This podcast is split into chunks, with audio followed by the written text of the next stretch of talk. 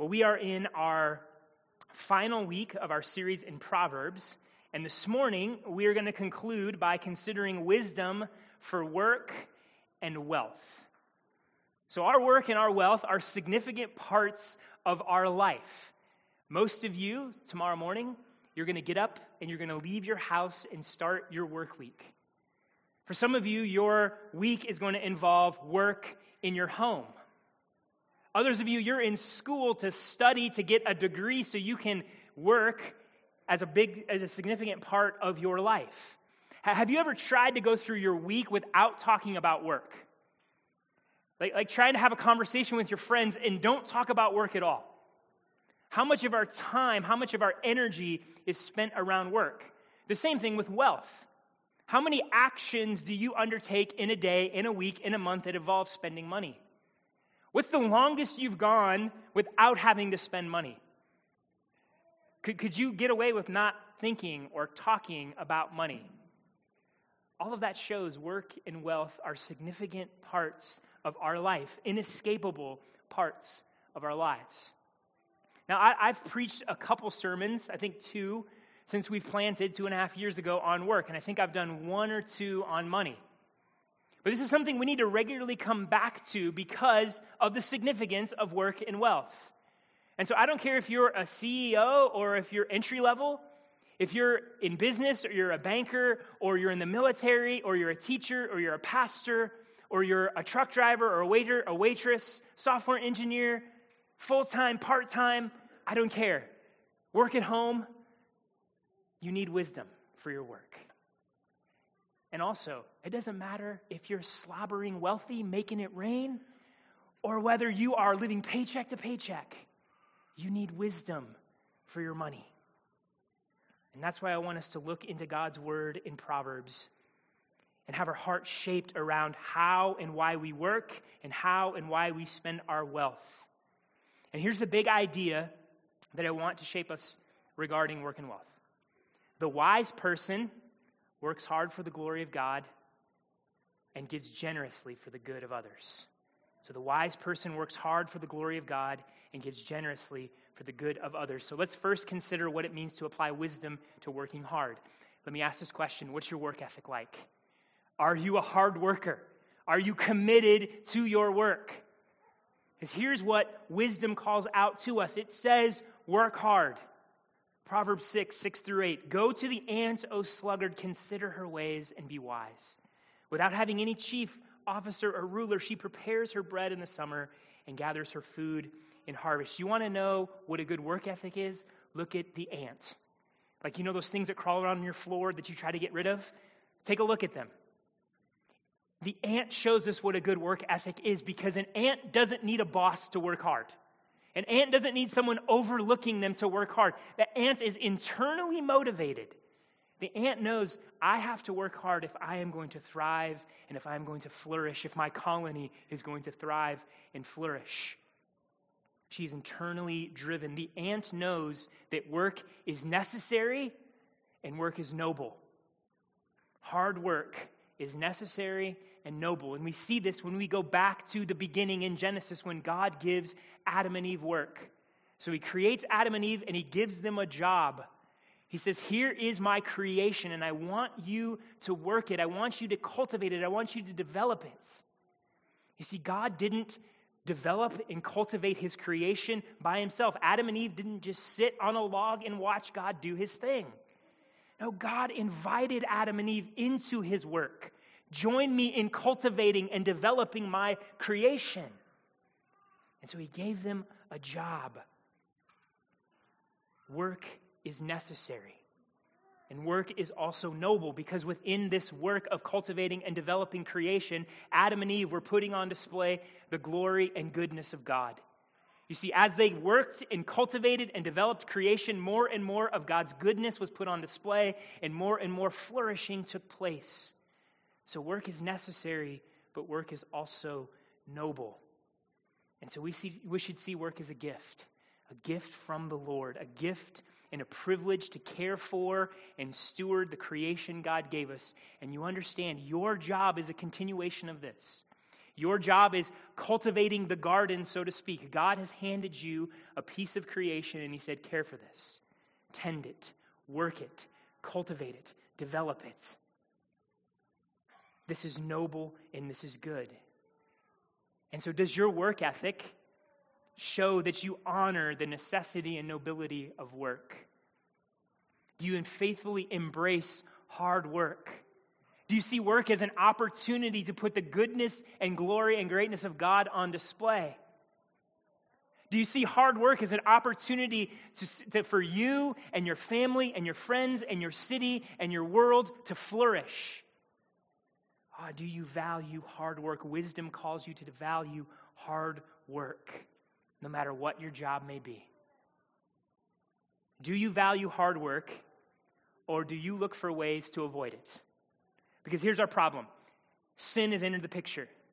Because of sin, our work is shot through with difficulty and failure. Yes, work is still inherently good. Yes, there is productivity and flourishing and success in work, but it's also broken, and it's frustrating, and it's hard. God told Adam and Eve, as a result of your sin, you're going to face turmoil and trial in your work.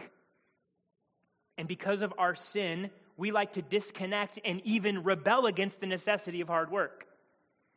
You see, we've grown cold and indifferent to the glory of God, and so it affects our work ethic. Like, I don't want to have to work hard for things. I feel entitled. Like, I just want these things to come easy for me. I want these things to be handed to me because I'm entitled to them. And so we get lazy and we slack off. We want greater reward for less efforts. We want our own control and comfort, so we look for ways to cut corners, minimize. I mean, how many of you that work, how many times a day does the thought go through your mind? How can I get away with doing less? Like, how can I sort of just hit the minimum and still be successful? Can we be honest? Is that not a real temptation for us? Oh, the threat of our work ethic is real. But here's what Proverbs tells us. Like, slacking in work is never a path of wisdom. Slacking in work is never going to result in thriving and flourishing. That whole mindset of C's get degrees, that is not what wisdom calls us to. In contrast to the faithfulness of the ant, Proverbs 6, 9 through 11 says this: how long will you lie there, O sluggard? When will you rise from your sleep, a little slumber, a little folding of the hands to rest, and poverty will come upon you like a robber and want like an armed man. Your laziness, your slacking, your lack of effort will end in lack. It will end in poverty. It will not end in flourishing for you and for your family and for your friends and for your city and for your world. Don't expect good things from a poor work ethic. Like, if you brag about getting away with little and still being successful, maybe your material success is real, but you are not walking in wisdom. Hear the voice of wisdom calling to you, warning you. You should work hard so that you and your family can flourish. As Proverbs 10, 4 through 5 and 15 tells us, a slack hand causes poverty, but the hand of the diligent makes rich. He who gathers in summer is a prudent son, but he who sleeps in harvest is a son who brings shame. A rich man's wealth is his strong city. The poverty of the poor is their ruin. So one of the benefits of working hard is material wealth, is material comfort. Like, working hard to provide for those that you are responsible for is a good thing. It is good to provide a sense of security and stability for people through your hard work. God has ordered that our work in the physical world will reap benefits. You plant a seed, you sow a crop. You work a job, you get a wage. You invest and you get a return. These are good and right things. And so wealth and hard work can provide the stability and security that is good and necessary. A roof over your head, food on the table, clothes on your back, being able to pay the bills, being able to meet needs, having enough in reserves for when an emergency hits. We should work for these things. We should care about those things. Poverty and instability that is born out of lack of a work ethic brings ruin to you and ruin to those around you. Wisdom calls you to work hard. Wisdom calls you to care for people, because to slack off in work shows not only a lack of wisdom, but a lack of love. It shows a lack of love for God and his glory, but it also shows a lack of love for your family and those that are dependent upon you. Oh, show love, show wisdom by working hard.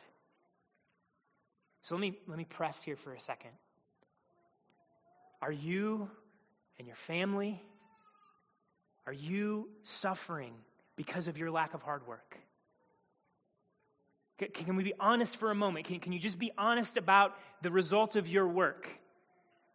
Are you and your family suffering because of your lack of hard work? Whether you work inside the home or outside the home, are you working hard so that your family is provided for and can flourish? Or are they suffering because you lack a work ethic? Is your employer and your coworkers, are they thriving? Are they flourishing because you work hard? Or are they suffering because you lack a work ethic? Let me ask this. When you aren't praised for a job well done, when nobody notices you, do you back off? Do you withhold effort because you're not getting the praise you think you deserve?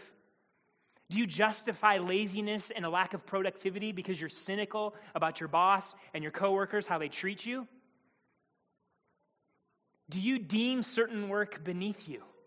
Do you slack off because, this job, I'm above this job. I have too much education for this job, or I'm too good for this job. Here's what the Lord would say to you. Do you recognize that there is not a square inch of creation that God doesn't declare, this is mine? And there's not a square inch of creation that he doesn't care about. No piece of his creation is insignificant. If he cares about the little sparrow, he cares about all of it. And so that little piece of creation that you think you're too big for, that is too insignificant for you, the God of the universe loves and cares about. So there's no job that is beneath you. There's no piece of creation that is beneath you. God has entrusted that to you and said, care for it because I care for it. Cultivate it. In it holds the potential to put the goodness and glory of God on display. And so we should work hard no matter our job. Wisdom calls you to work hard. Love calls you to work hard. And so honor the necessity and nobility of hard work. At the same time, there are some of you in here, this is not your problem. Oh, you work really hard. You're a hard worker. But the reason you work hard has gone sideways. Your motivation for working hard is not the goodness and the glory of God and his kingdom. It's your own kingdom. It's your own status. It's your own security. It's your own comfort. As Eric pointed us to this morning, we like to run after these things in our own strength and our own power. You see, when God gave work to Adam and Eve, he put it in its right priority.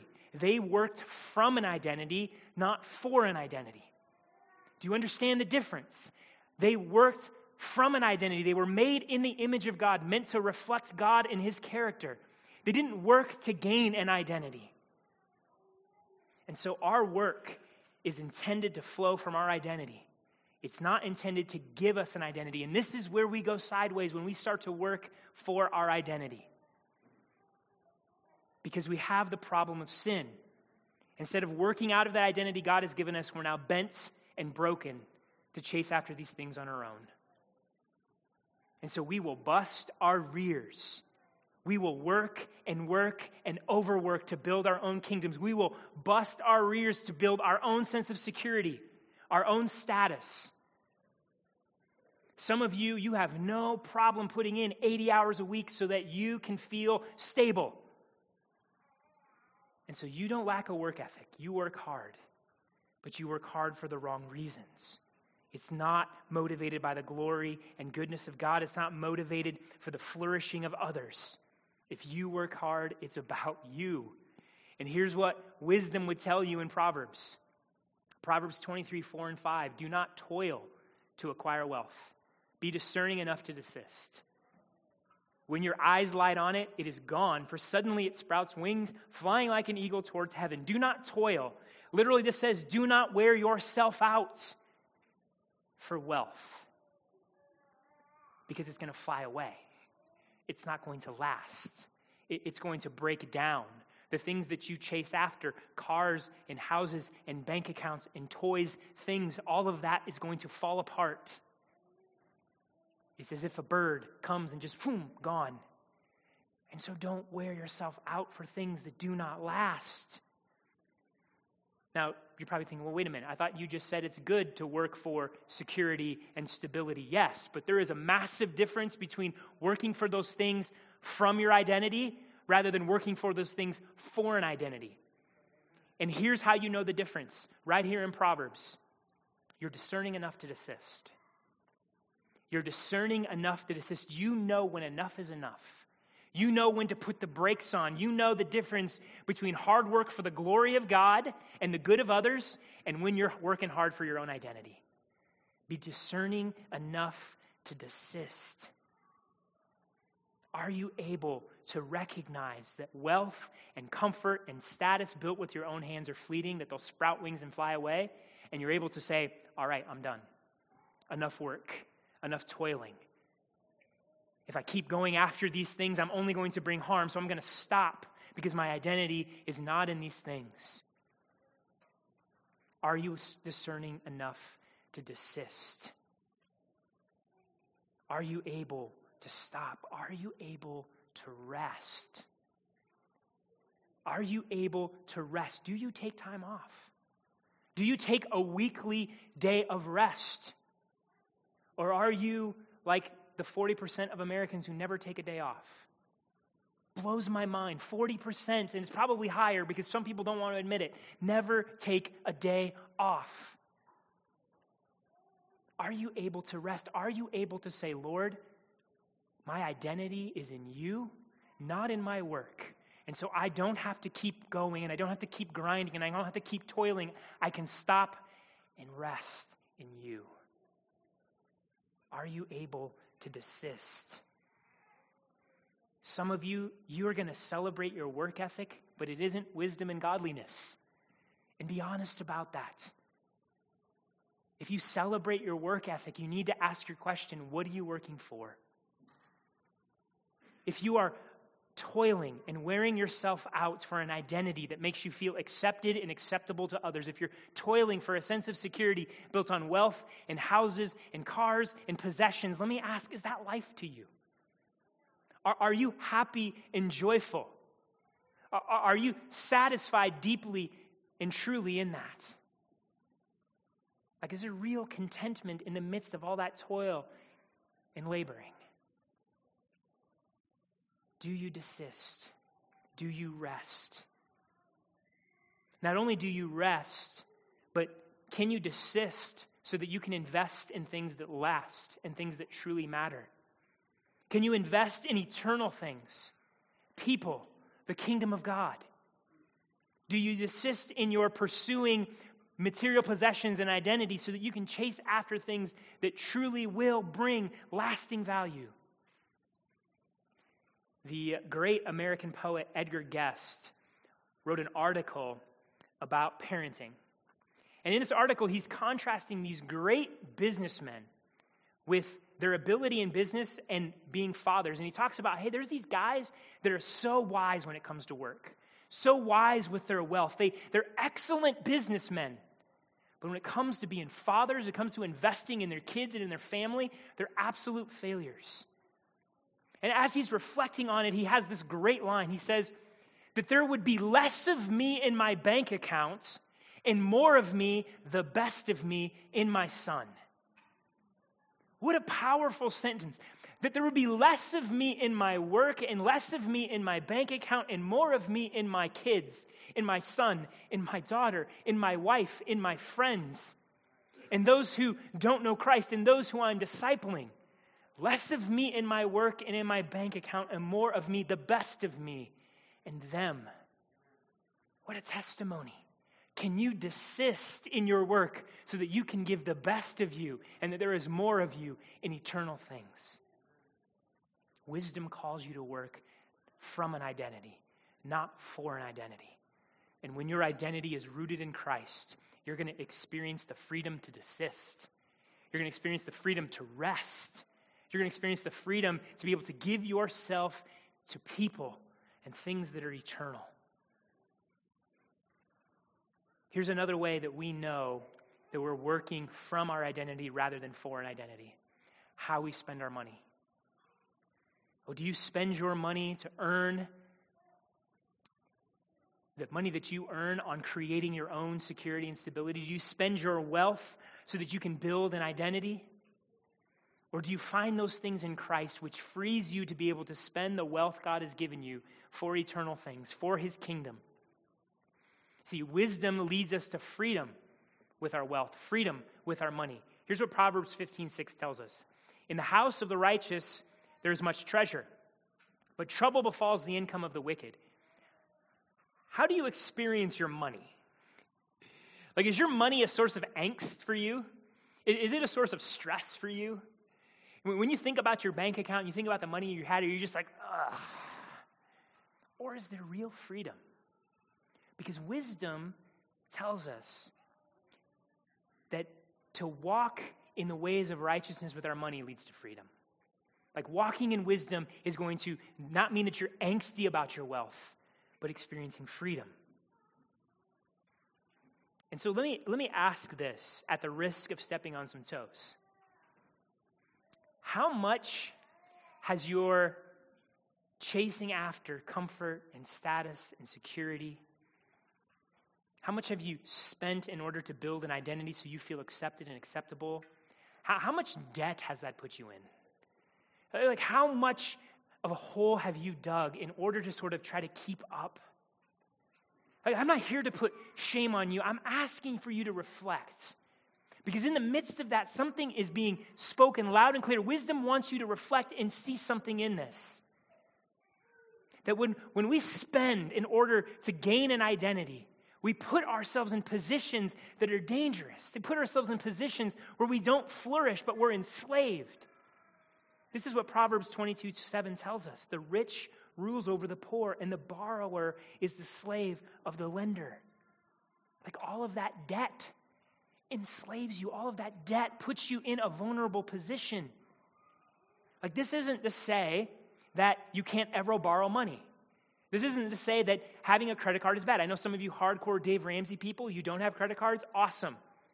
But this is not inherently evil, but you have to ask the question, is the debt worth it? Is the debt building something eternal for you? I was looking up some statistics, and I saw that a recent study found that the average American household is $15,482 in credit card debts. And the same survey said that 41% of U.S. households cite unnecessary spending on items that they don't need as the number one cause. And I wonder, too, if some people would say, well, it's a needed item, but what they spent their money on actually was probably more than they needed. Like, it's good to have a house, but did you buy a bigger house than you really could afford? It's good to have a car, but did you pay for a car that you probably couldn't afford? And all of that debt, all of that toiling, all that spending in order to grab an identity. Oh, that's not wisdom. That's not freedom. That's not the flourishing that God wants for you. That is not what having an identity in Christ leads you to. Wisdom calls you to something better. Wisdom calls you out of such spending. At the same time, you need to be careful, those of you who are tight-fisted and stingy and wise with your spending. Just because you are conservative and don't spend extravagantly doesn't mean that you're spending for the kingdom of God. You need to be careful that your wisdom in your finances is more about you trying to just kind of build this nice little kingdom of comfort for yourself. Because here's what Proverbs 28:11 says to you. A rich man is wise in his own eyes, but a poor man who is understanding will find him out. Be careful, your wealth will deceive you. Your wealth has a way of making you think you're better off than you are. And it's very easy to equate financial success with wisdom. It's very easy to equate financial success with godliness. But that wealth will deceive you. Ask yourself, are you spending driven by a big view of the kingdom of God, or because that is your security? Proverbs 11:4 7 and 28 say this: riches do not profit in the day of wrath, but righteousness delivers from death. When the wicked dies, his hope will perish, and the expectation of wealth perishes too. Whoever trusts in his riches will fall, but the righteous will flourish like a green leaf. Jesus put it this way in Matthew 7. The man who trusts in his wealth is like a man who builds a house on sand. And when storms and circumstances come, it washes it away. Like if you're building your hope in your 401k and your bank account and your house and in your possessions, guess what? All of that will be wiped away. On the day of judgment, there'll be a reckoning. You will stand before God, and all of that false sense of security will be wiped away. Jesus says the wise man builds a house on a rock, builds a house on him, something that will stand and endure. That will stand and endure trials and circumstances, that will endure no matter what happens in life, because you will be standing on an eternal kingdom and a resurrected and reigning Savior. Wisdom leads you to something greater than hoarding for your own kingdom. And so we need to ask, is our heart gripped by the treasure of Christ? Is our heart grabbed by the glory of Christ? And if you're struggling, it feels like work and wealth are the things that most have your heart, can I remind you of the gospel this morning? Can I remind you of the treasure that is in Jesus Christ? Because here's the truth. Though you and I are rebellious sinners, though you and I spend time in using people and spend time building our own kingdoms and our own identities made out of sand, hoarding around us things that are just going to rust and fall apart, though we have become hostile to the kingdom of God and his glory and his goodness, though we deserve judgment, though we deserve the misery that we have put ourselves in, Jesus Christ steps from heaven. He steps from heaven and he clothes himself in flesh and walks among us as a man. And he loves us and he serves and he steps into all the brokenness and the decay and the sickness and the disease. And he loves and he serves and he brings healing and he brings righteousness and he brings flourishing. Oh, he confronts evil. He stares down wicked rulers. He steps into this world and walks perfectly righteous for you and for me. And then he offers himself freely for you. He's nailed to a cross for your sin and for mine. He perfectly satisfies God's justice and his wrath, showing that God is a God of love who has not left us to our sin. And then Jesus rises. He's a resurrected and reigning king. He ascends into heaven as a glorious ruler, and he pours out his spirit on you so you can walk in freedom. There's your hope. There's your identity. There's your righteousness. There's your power. There is the kingdom that is worth investing in. There's a kingdom that's worth giving your life to. There's a kingdom that will last. And so let's not, whether explicitly or just functionally, fall for the lie of the prosperity gospel. Here's what I mean. Proverbs 3. This is what Proverbs 3 says to us. Honor the Lord with your wealth and with the first fruits of all your produce. Then your barns will be filled with plenty and your vats will be bursting with wine. Like, honor the Lord with your wealth. We're called to honor the Lord with our wealth. There's something greater to our wealth than just building stability for ourselves. We honor the Lord with our wealth because we treasure Jesus Christ. And in this verse, we can see a promise. Honor the Lord with your wealth, and the barns will be filled with plenty, and your vats will be bursting with wine. Very easy to read that and go, wow, if I honor the Lord with my wealth, he's going to give me a bunch of more stuff. As if Jesus were that cheap. As if Jesus were saying, hey, invest in my eternal kingdom so I can give you a bunch of stuff that's just going to pass away. Come on, Jesus is not a dollar store peddler. He wants you to invest in something real because he has something greater for you, something eternal, something lasting. Like, who cares about my bank account when Jesus is my treasure? Like, who cares about my 401k when the city that awaits for me has streets that are so pure gold that they're like glass?